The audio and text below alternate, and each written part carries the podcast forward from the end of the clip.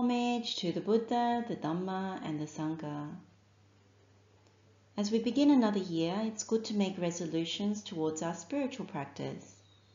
You might ask, why make resolutions in this way? But when we go through the suttas, what we see is that the Buddha encourages making wholesome resolutions and the benefits of doing so. And so as we start the year, it's good to look at areas that we wish to focus on, things that may be supportive of the Noble Eightfold Path, and sacred qualities that we wish to foster or cultivate. And in this way, it helps us to focus to actually develop some energy, some virya towards undertaking spiritual practice this year. There's two suttas that we can look at. The first is the Chakka Sutta, and the Buddha says to the monks, there are these four wheels. When these four wheels turn, those devas and humans who possess them soon attain greatness and abundance of wealth. What for? dwelling in a suitable locality, relying on good persons, right resolutions for oneself, and meritorious actions done in the past. These are the four wheels. When these four wheels turn, those devas and humans who possess them soon attain greatness and abundance of wealth. When a person dwells in a suitable locality and makes friends with the noble ones, when one is endowed with the right resolutions and done deeds of merit in the past, Grain, wealth, fame, and reputation, along with happiness, accrue to them. So we can see from this sutta that the Buddha is encouraging four different things. And in encouraging, he states that if we have these four things, then we'll soon attain greatness and abundance of wealth. So the first one is Patirupa Desa Vaso. So this is dwelling in a suitable locality, so living in a suitable or proper place. And that includes a proper place that supports our spiritual practice. The second is Sappurisa Vasayo, which is relying on good persons. So Sappurisas we know are good persons that follow the Noble Eightfold Path, keep the precepts, have good qualities. And relying on them, uh, looking to them for support or help, protection, and refuge. The third is the one that we're most interested in today, which is Attasammapaniti. So this is right resolutions for oneself. So these might be also proper, thorough determinations or resolutions, aspirations, resolve. And it's specifically for oneself.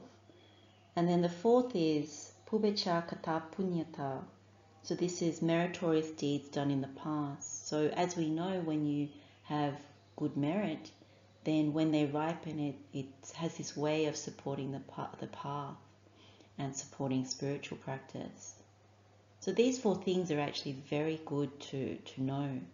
Uh, and when you actually contemplate them, you see that if you if you live in the wrong kind of place, that a place that is not fitting, it's not proper, it's not suitable, you see that you end up associating with not the right types of people and you don't make the right resolutions, instead you make the wrong ones that take you away from the path or uh, help you to veer off the path. And then also, they're not also people that help to make more good merit.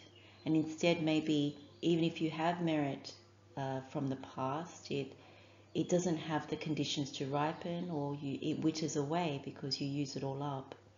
So this sutta is actually very useful and, and very valuable in many respects, not just because of the right resolutions, but you can see the link between the four.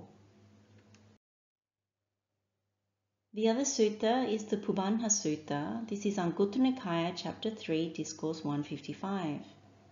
And the Buddha says to the monks, those beings who engage in good conduct by body, speech, and mind in the morning have a good morning. Those beings who engage in good conduct by body, speech, and mind in the afternoon have a good afternoon. Those beings who engage in good conduct by body, speech, and mind in the evening have a good evening.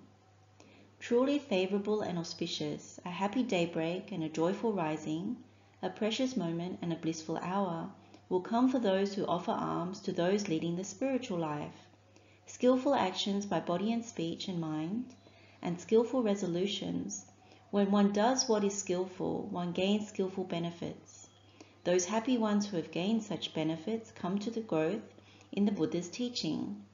May you and all your relatives be healthy and happy.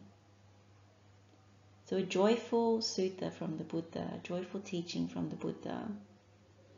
Quite evident that he's talking about skillful conduct and resolutions. And so, when we engage in good conduct by body, speech, and mind at all times of the day, the Buddha says that we'll have a good day throughout the day.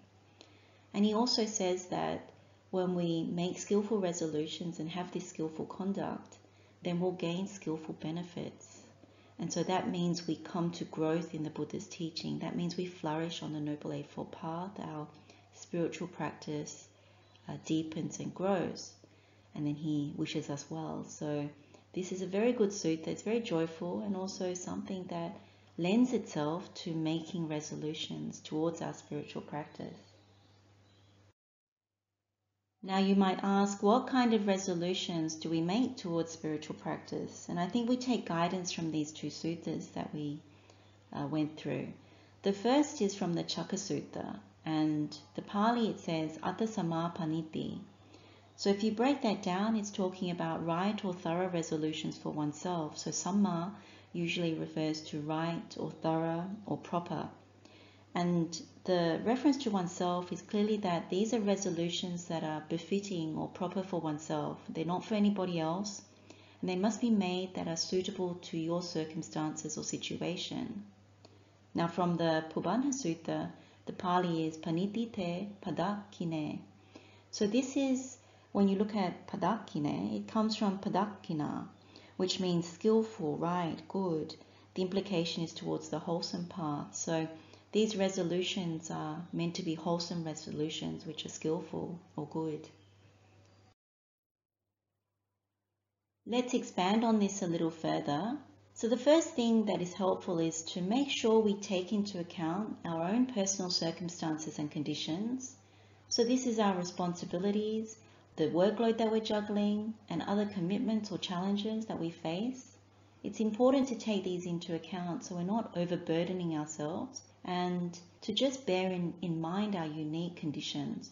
The second is around remembering that this is a wholesome support towards spiritual practice. So it's a helpful aid. And so it's not something that we use to beat ourselves up later on. The third is not to worry about the past or to anticipate hurdles or blocks. So sometimes what we say to ourselves is, but what if I can't achieve these things? Or I don't have a lot of time and what kind of things can I make resolutions about? And what if I get derailed like, like last time? Or this thing is going to come up this year and what will I do about that? And how can I circumnavigate that? And so what happens is it prevents you from just looking at what you would like to achieve in terms of development for the year it prevents you from having an open mind about what is your real intention to develop and grow on the path. And so if you start with worries in your mind, then what will happen is you'll end up with resolutions that are based more around fear or anticipation or disappointment. And so that's not what this exercise is about. It's really about setting some aspirations and making some resolutions towards the year in a very wholesome and, and happy way. And then the fourth one is make each resolution realistic and actionable, but with some stretch. So the idea is to set the determination, the resolution, and to set it with an intention that it's achievable. And so it has to be realistic, and we'll go through some examples of how we can do this. But it also has to have some stretch. So if you set simply easy resolutions, then you don't stretch yourself to actually develop and grow. And part of setting these resolutions is actually to ensure that you meet some of the things that you really want to do as part of this path. And it could be around qualities, sacred qualities, the trainee qualities that you want to actually develop more. Or it could be around meditations that you wish to really deepen and do more practice around ones that you actually enjoy but you haven't put some time in or you haven't really focused on making this kind of intention. So that's why making them realistic, actionable, but with some stretch is really important. And then framing them in a joyful way is the last one. So this is where it's possible. Frame your resolutions so that they don't sound like tasks that you don't want to do, but more like resolutions that bring some joy to know that this is something that you're setting that is meant to help the process and to walk this spiritual path. Let's talk through some examples that will offer a bit more clarity or maybe offer up some ideas or inspiration in making these resolutions. So the first aspiration or resolution is around developing and maintaining a steady practice. So this will depend on your personal circumstances, but most people do actually want something that is regular, something that is steady. And so one of the resolutions may be around daily practice to ensure that you have a morning sit which begins with a puja and then a meditation.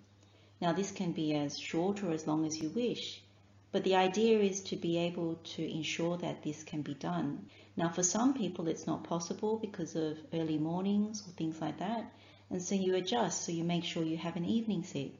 Or if you wish, you can have both. But the idea is to make sure that it is regular, and for some people daily may not be possible, so it may be more sporadic, but at least during the week you set yourself a target or resolve around how many times you sit a week. The second area may be around developing additional sila, additional virtuous behavior. For some people, it may be that you want to observe the uposatha days, the poya days. And so you might say, this coming year, I wish to observe each and every poya day and take the eight precepts. And so you make sure that you do that this year. Another resolution may be around specific meditations. So you might set a resolution around wanting to cultivate and develop a particular meditation over a period of time. So it may be for the whole year that you wish to really deepen your metta meditation. In terms of Karaniya metta, it may be going through each of the key words, making sure that you memorize the insight pathway, it may be that you keep training yourself in metta meditation throughout the year. That is your primary meditation. And of course, we know that there are 11 blessings of that meditation. So there's immense blessings and, and rewards from undertaking such practice, as with many other meditations. But the stretch could be that if you already know how to do the metta meditation, is to really be able to switch it on so for some of us, what happens is you don't need to deepen the practice, it's already there at your fingertips. And so for others who don't have that, you want to be able to get it so that you become an expert at it, as the Buddha would say, that it becomes your vehicle and you, you really know how to access metta, uh, true metta. So it may be during the year you, you, you say that, or it might be a shorter time frame. So some people take, for example, the Samadhi Bhavana Sutta and they really focus on it for six months and then you review after that and you review whether you want to go on with it or whether you want to select another meditation to really deepen. And so these are some of the meditations or some of the uh, resolutions you can make around meditation. The fourth area that one can look at is really around Bahusutta. So this is the quality of being learned, but also to do the meditation as well. But this could be around learning the Buddha's words, like really wanting to become more bahusutta in terms of what the Buddha has said. And so it's good to set a resolution around that. It may be that you want to enjoy reading the Sutta Nipata and really use that for this year. Or it may be that you want to more generally know the suttas around various aspects of the Buddha's teaching and it's across all the Sutta Pitaka. So there's various things that you can make a resolution around. It could be that something as simple as reading a couple of suttas a week or more than that. It depends on what your circumstances are, but there's something very rewarding around being with good company, and of course, that is the Buddha's words. The fifth area, as we've touched on a little bit, is Seka qualities. So we've already spoken a bit about Bahusutta, and we've also spoken about a little bit about Sila Sampanno, which is you know developing more virtue. But this is a very important part to the path because we're all trainees, we're all learners on this path. And as we know from the Sekapatipada Sutta, it's good to become accomplished in our conduct. And part of that are these 15 qualities. Now, if you remember from our sessions on the Sekapatipada Sutta, things like Sila Sampanno, accomplished in Sila, Indriya Guttadvaro, guarding the doors to the sense faculties, Bhojanaya Matanyu, moderation in eating, Jagryang, wakefulness, having the seven good qualities of Saddha, Hiri, Ottappa, Bahusutta, Arata Viryo, Sati, Panya. So these are conviction, moral shame, fear of wrongdoing, being learned, energetic, being mindful, having wisdom. These are particular areas that we can work on, and of course, the four jhanas at the end complete the 15. And so, any one of these areas you could specifically take up in order to deepen, in order to develop. So, if we take the example of wakefulness, wakefulness it touches in on the daily sit. Say, if you want to have an early morning sit before work or before other responsibilities, then you need to be able to set the alarm and to stick with it, not to keep pressing the snooze button. And over time, you keep building it up until it becomes something that's so easy that you become very wakeful early in the morning, not so dozy, not so heavy in the mind. The minute you wake up, you wake up, it becomes a very, very good habit.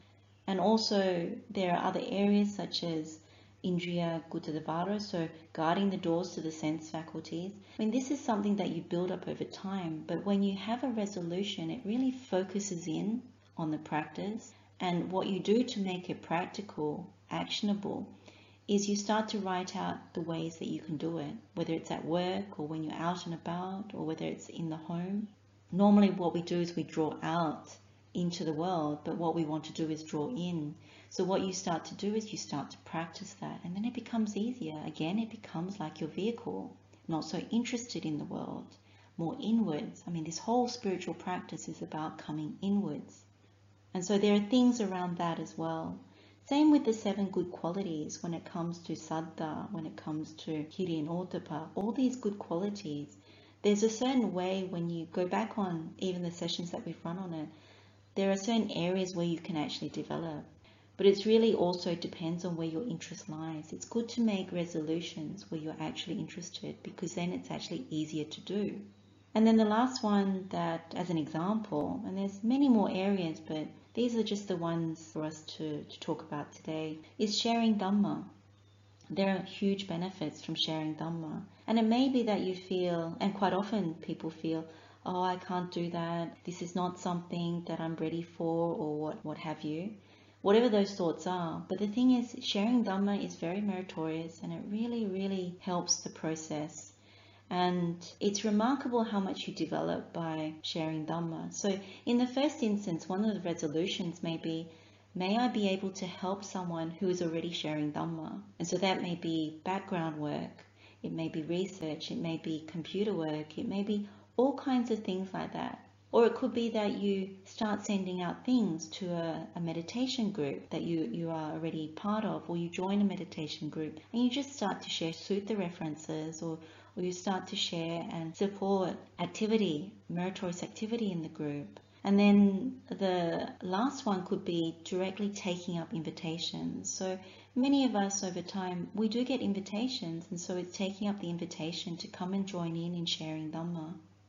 There are many, many other areas where you can make resolutions around generosity, around relinquishment, around meritorious activity, so many different areas that we can make resolutions.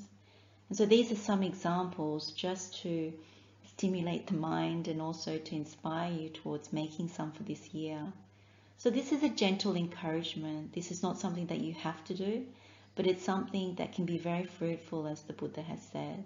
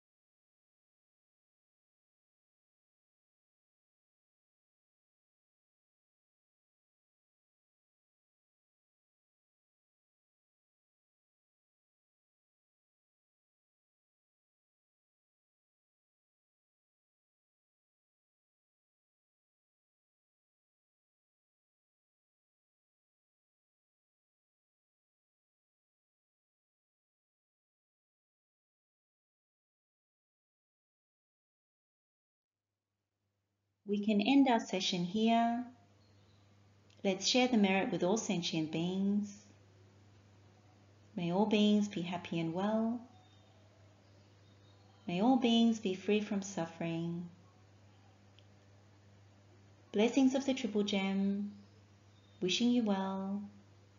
Theruwan Saranai.